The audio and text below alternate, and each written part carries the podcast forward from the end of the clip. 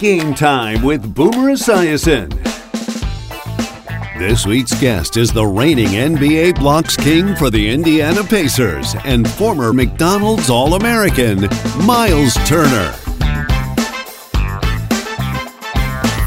Today's guest once said basketball was just something I did because people told me to since I was tall. It wasn't my primary interest by any means. I was always really into my academics. As for playing in the NBA, which he does now for the Indiana Pacers, he claimed, I never thought I'd be strong enough. I love watching the NBA, but I never thought to actually be able to do it one day. It's my pleasure to welcome Myles Turner. Myles, great to see you, my man. And uh, as a Knicks fan, I got to tell you, you've been driving me nuts for the last few years. What's up, Boomer, man? I appreciate you having me on.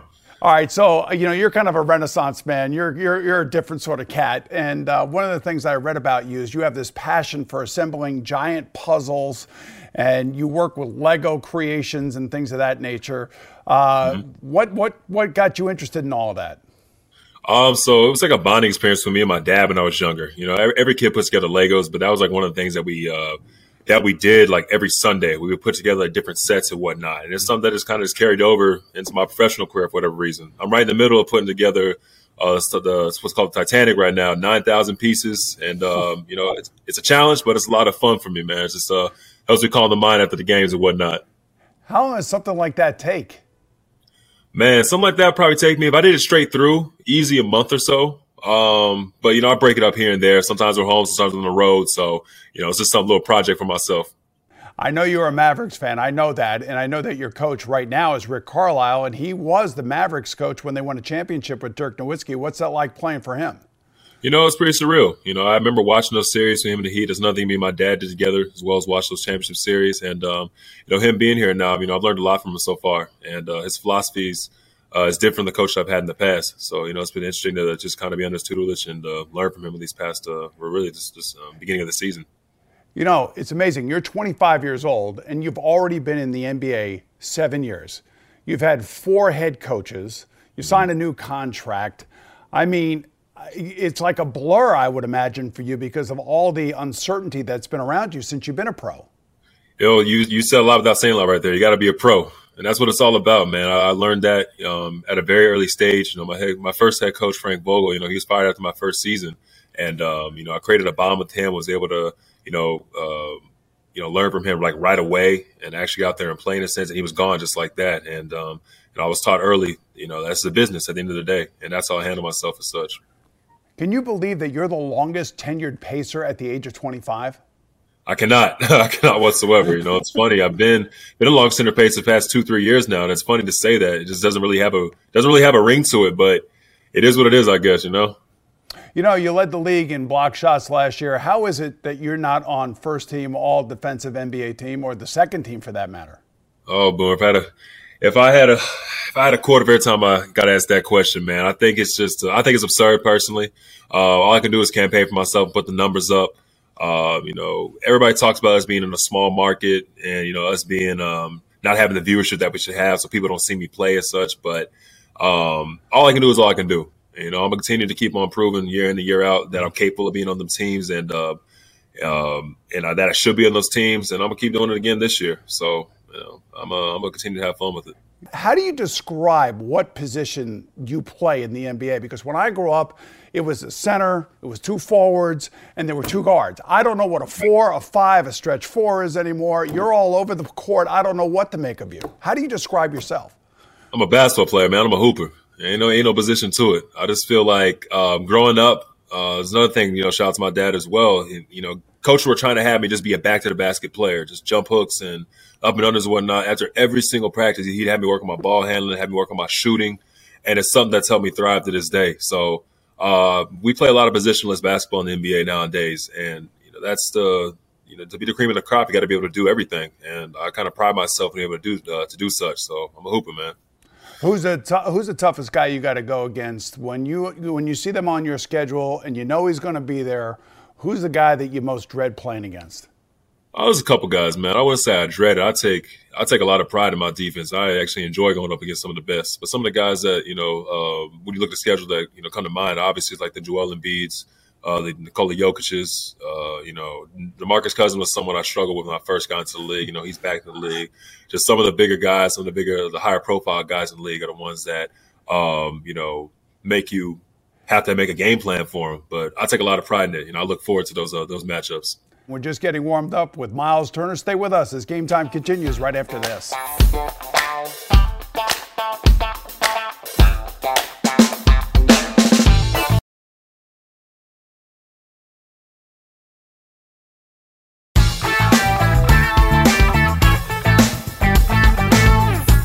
Welcome back to Game Time. Myles Turner grew up in Bedford, Texas, as he said, which is between Dallas and Fort Worth, according to Turner.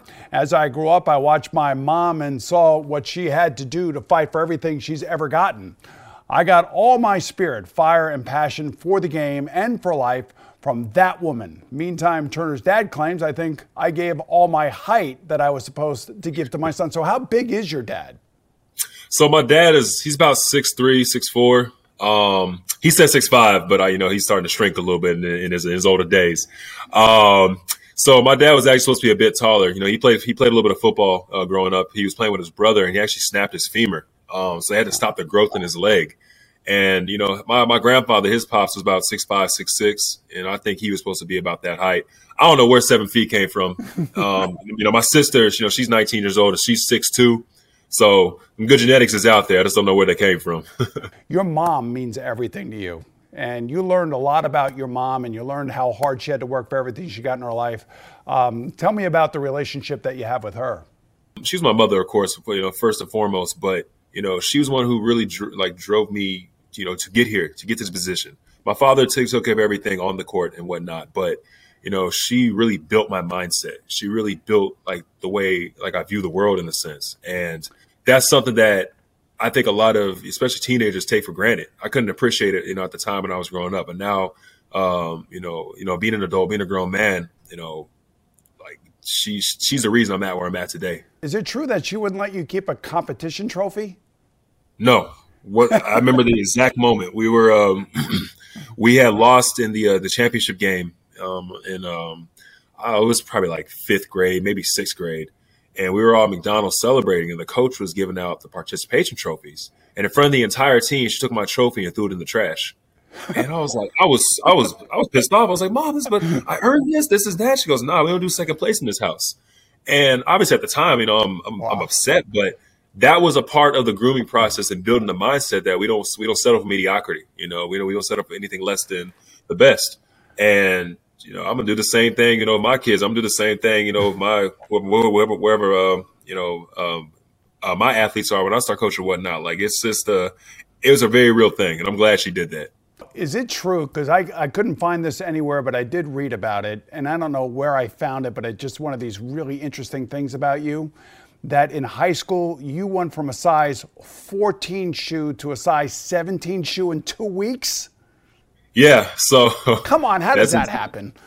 So close. It was. I was actually. A, I was a size 15, and my cousin had just took me to go get the, the the new LeBron James shoes that just came out, and they the last one in my size. We went to um went to the Nike outlet store. They was size 15, and I remember I tried to wear them to practice a couple weeks later, and they they were hurting.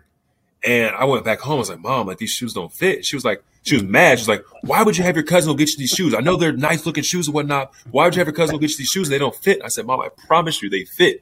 Like when I went to go when I went to go buy them. So we went back to that same exact store, and the and the and bro had measured my feet, and I was a size 18. He says, Yo, son, I'm not tell you, you're a size 18. I'm 15 years old. So I hadn't grown in my body yet, and I didn't know what to think of it. I was like, I didn't have any. We didn't know. We didn't know where to get size 18 shoes. So we just had to. Uh, I had to make the 15s work while I could until we finally uh, found some shoes. And you know, um, I had to give a shout out to Chris Bosh, man. He actually um, he gave me some shoes back when I was in high school, and uh, it was the only way I really made it through until I started playing on the uh, you know the, the sneaker circuits and whatnot. Oh man, 15 to 18, 14 to 17. I, that's just a normal thing. I guess that happens to everybody. All right, we'll return with Myles Turner right after these messages. That is a great story. Brought to you by the Ford Bronco Sport. Built Ford Tough. It's time for a change. Instead of working from home, work from your luxury suite at Midtown Manhattan's Crown Jewel, the Kimberly Hotel. Now offering special monthly rates with the most impeccable safety and hygiene protocols to keep you safe.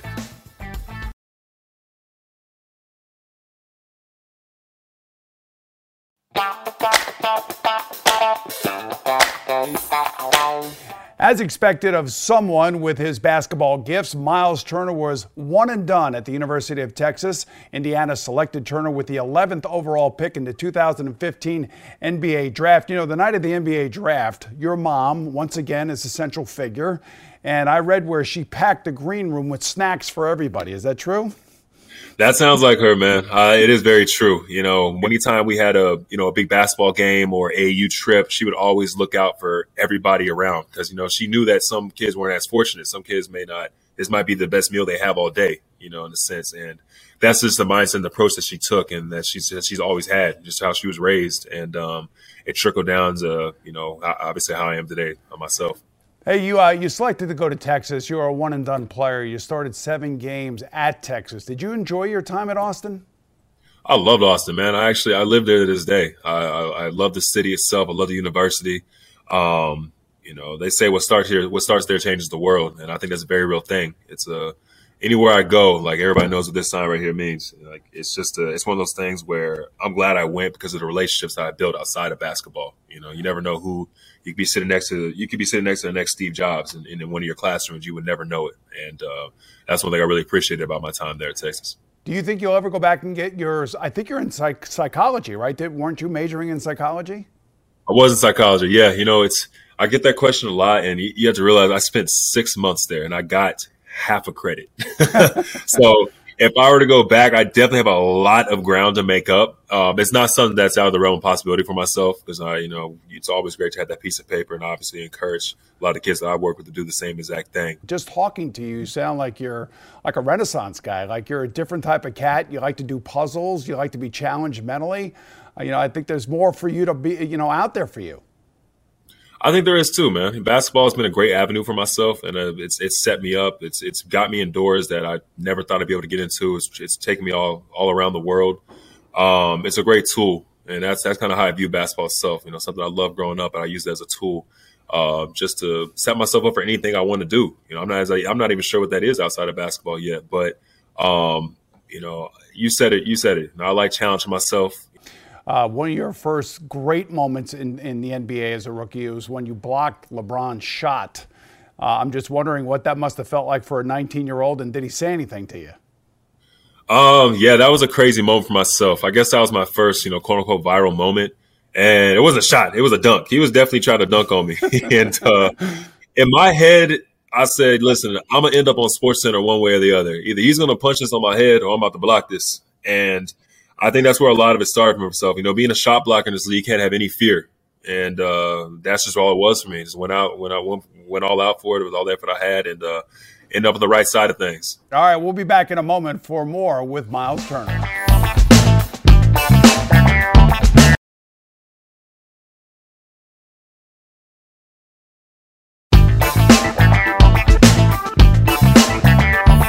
Welcome back, everyone, as we continue with Myles Turner. As Turner began his second year with Indiana, then head of basketball operations, the great Larry Bird said, You forget the fact that he's a young man playing in a men's league. His body is not mature for where it's going to be in a couple of years.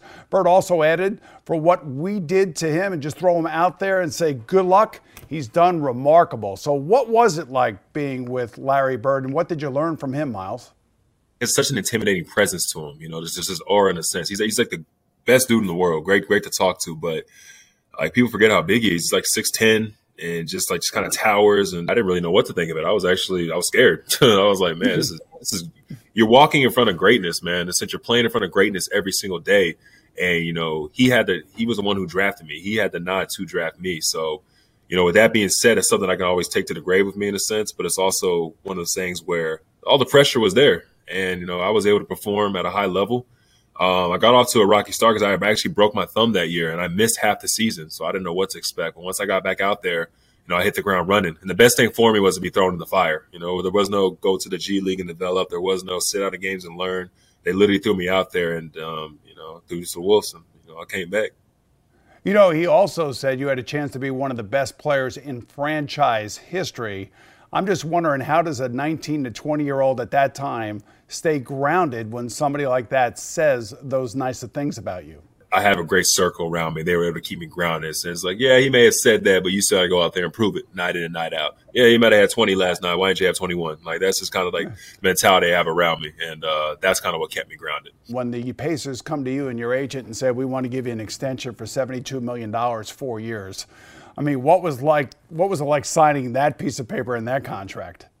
This is my first time really having the whole free agency thing come into play. And – I wanted to be here in Indy. You know, I, have really enjoyed my first couple years here. I've always been, you know, loyalty is something that that's something that runs through my blood and something that's uh, was very was preached to me heavily. You know, growing up in a sense, and um, I had, you know, I, I, could have waited it out and signed for more money in other with other franchises and other places, and I had plenty of people telling me to do that too. You know, just wait it out. You're going to get hundred million dollars, this, this, and that. But I wanted to be here in Indy, and that once I signed my name on that paper, you know, and you know, put it in ink, I was, you know, I, I actually cried tears of joy that night. It was crazy. I was, I was, I was back home, my family, you know, my um, my little sister called and whatnot, and uh, I just remember just crying for no reason. It was it was the craziest thing. I was just so happy, and all the work I had put in my entire life, it just kind of all hit me in that one moment.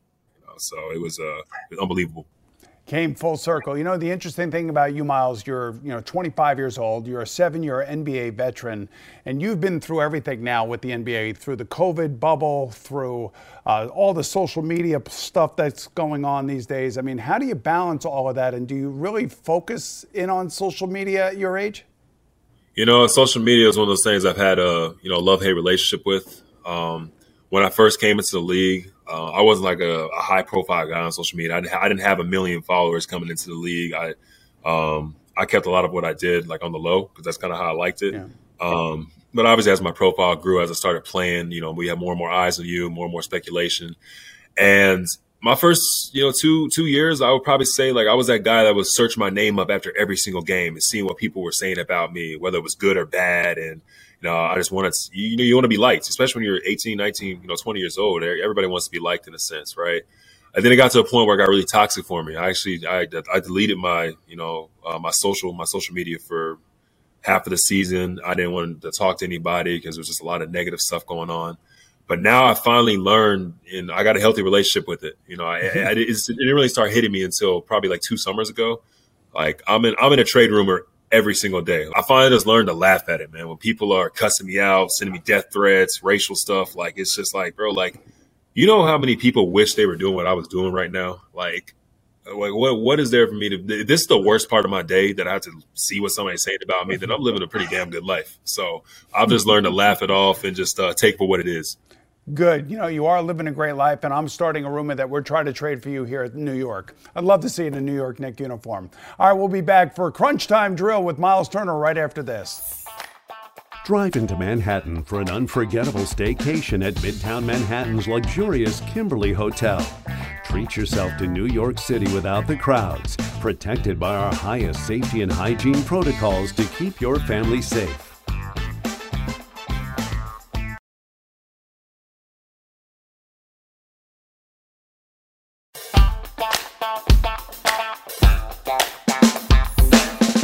Back to Game Time as we continue with Myles Turner. I don't know if people know this, and you coach an intramural basketball team at Putnamville Correctional Facility. What was that like for you? It's a very eye-opening experience. Um, that I would say I was a little nervous before I went in there. I never really I've been to I've been to a jail before. I've never been to a prison before. And the very first thing that happened when we got there was the power went out like literally as soon as we got to the facility, the power went out. I'm sitting here thinking, oh, what if there's a prison riot? Like, what if, you know, what if, you know, all hell breaks loose? Like, I'm not gonna know what to do because we couldn't bring our phones in there. We didn't have really have any contact with the outside world. So, um, it was interesting because people who, you know, who go into prison in a sense, they're, they're damn near forgot about, you know, forgotten about, you know, there's no social media in there. There is no, you know, you would never know about this kind of stuff that happened to me.